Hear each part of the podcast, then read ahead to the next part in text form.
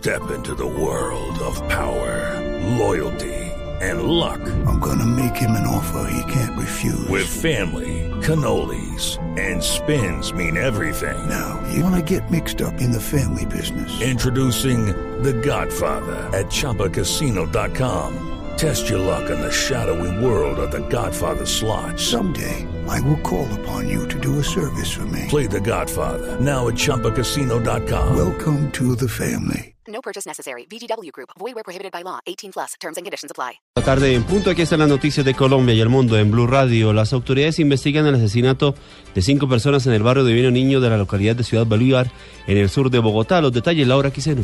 En el barrio Divino Niño, en Ciudad Bolívar de Bogotá, se presentó el asesinato de cinco personas en la noche del sábado. Los heridos fueron trasladados al hospital de Meisen en Bogotá. General Huber Penilla, comandante de la policía de Bogotá. Este sitio, al parecer, por unas labores de vecindario, manifiestan que es un lugar frecuentado por consumidores. Coronel William Sánchez, subcomandante de la policía de Bogotá. Tenemos una referencia que es una zona de invasión. Según algunas personas han manifestado que este sitio frecuentan entrar y salir personas que llegan a consumir. Vuelvo y repito, esto es preliminar porque es muy reciente. Es un inmueble que consta de dos habitaciones y está totalmente autoconstrucción. El CTI realizó el levantamiento de los cuerpos y se presume que las víctimas eran jóvenes entre los 20 y 25 años de edad. Laura Quiseno, Blue Radio. Las autoridades trasladan a Morales Bolívar los pescadores liberados que habían sido secuestrados por el ELN. El ministro de Defensa anunció persecución a los responsables del plagio. Los detalles con Javier Rodríguez. En estos momentos son trasladados desde el municipio de Aguachica hacia Morales, sur de Bolívar, los 15 pescadores que fueron liberados tras la presión que realizó el Ejército Nacional contra un grupo de la guerrilla del ELN que los tenía secuestrados desde hace dos días. Según el ministro de la Defensa, Luis Carlos Villegas, los operativos continuarán en esa zona del país hasta hallar a los responsables de este plagio masivo. El uh, operativo de persecución de los responsables de este secuestro se mantiene, se mantiene en toda la región. Que quede notificado el Ejército de Liberación Nacional de que esta zona no es una zona para su actuación. Esperamos que el Ejército de Liberación Nacional se pliegue rápidamente a las negociaciones de paz, pero por el momento seguirá siendo perseguido cuando cometa abusos y delitos. Las autoridades manifestaron que entre los liberados se encuentran tres menores de edad quienes están bien de salud. Desde Aguachica, sur de Cesar, Javier Rodríguez, Blue Radio. Durante tres domingos estará cerrada una de las pistas del aeropuerto El Dorado. Ya se han presentado hoy retrasos en vuelos desde otras terminales aéreas. Los detalles con David Gallego.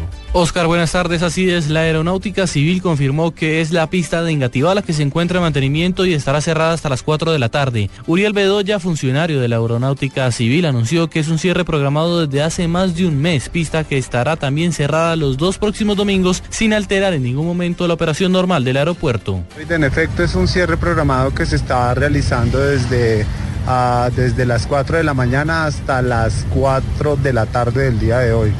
Eh, y, se va, y también se va a hacer ese cierre el, los dos próximos fines de semana, el domingo. La Aeronáutica Civil anunció que se tiene para el día de hoy programados 735 vuelos, volumen bajo comparado con el promedio de 800 vuelos diarios. La operación aérea trabaja con normalidad en el Aeropuerto Internacional El Dorado. David Gallego Trujillo, Blue Radio. Ante la etapa crítica del fenómeno del niño que originó el bajo nivel del río Cauca, podría ocasionar un racionamiento masivo del servicio de agua para la ciudad de Cali. La administración municipal tomó medidas para evitarlo. Información con François Martínez. Con la puesta en funcionamiento de un nuevo reservorio y la instalación de dos bombas flotantes en el río Cauca, las empresas municipales esperan evitar un racionamiento del servicio de agua potable para el 75% de la población caleña. La gerente de Encali, Cristina Arango. Tenemos que poner en funcionamiento las bombas flotantes del río Cauca y el segundo reservorio para que eso funcione rápidamente en el próximo mes o antes eh, para tener un plan, digamos, de mitigación de riesgo frente al abastecimiento. Actualmente las comunas 18 y 20 de la zona de ladera están con racionamiento del servicio ante los bajos niveles de los ríos Cali y Meléndez. Desde la capital del Valle, François Martínez, Blue Radio. Cuatro personas heridas dejó un ataque con arma de fuego en el centro de la ciudad de Medellín. Al parecer, sería por el control del microtráfico en la zona. Cristina Monsalve. El hecho se registró cuando dos hombres que se movilizaban en una motocicleta dispararon en repetidas ocasiones contra un grupo de personas que departían en un local del sector de Bolívar. El comandante operativo de la Policía Metropolitana, coronel Diego Vázquez, indicó que al parecer el hecho en el que cuatro personas resultaron heridas se debe a disputas por el control del microtráfico. Eh, atentaron contra la integridad de una persona que se encontraba en este sector. A raíz de ello, pues resultaron otras eh, otras cuatro personas lesionadas. Creemos que es por una, una situación eh, de control de microtráfico de, la, de esa jurisdicción. Las cuatro personas heridas fueron trasladadas a centros asistenciales para su recuperación. En Medellín, Cristina Monsalve, Blue Radio.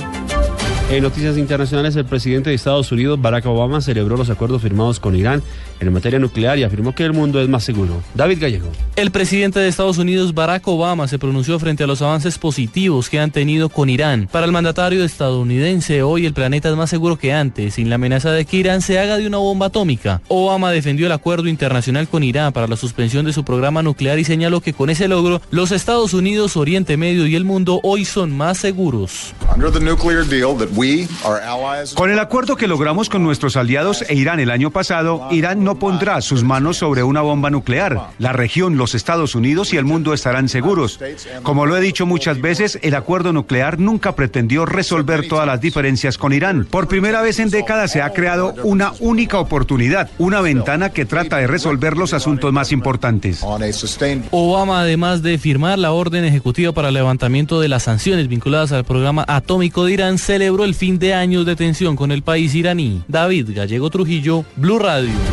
Y en los deportes, sin densidad, el entrenador del Real Madrid aseguró que James Rodríguez, el futbolista colombiano, está trabajando para aumentar su nivel en los partidos. Los detalles, Joana Quintero.